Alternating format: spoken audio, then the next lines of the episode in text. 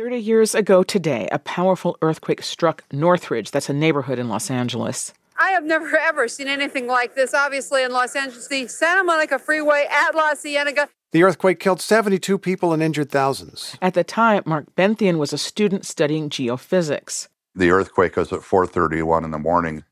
Uh, of course, everything fell onto the floor and I had to kind of climb through that. The costliest earthquake in American history, causing billions of dollars in damages. Benthien is now director for outreach for the Earthquake Center at the University of Southern California. He says the quake exposed structural vulnerabilities in California. We learn what type of damage they can cause, and we try to prevent that damage in the future by updating the building code for new construction, as well as requiring some older, most vulnerable buildings to be retrofitted.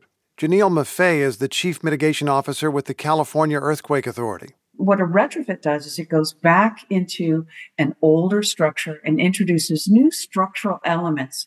And in the case of houses, they're predominantly wood frame in California, it puts in new bolts and plywood and framing clips, the kinds of things that you see at your local hardware store. And she says retrofitting buildings can save lives. The U.S. Geological Survey released a study finding most of the U.S. could experience damaging earthquake shaking. For many parts of the country, the hazard has increased.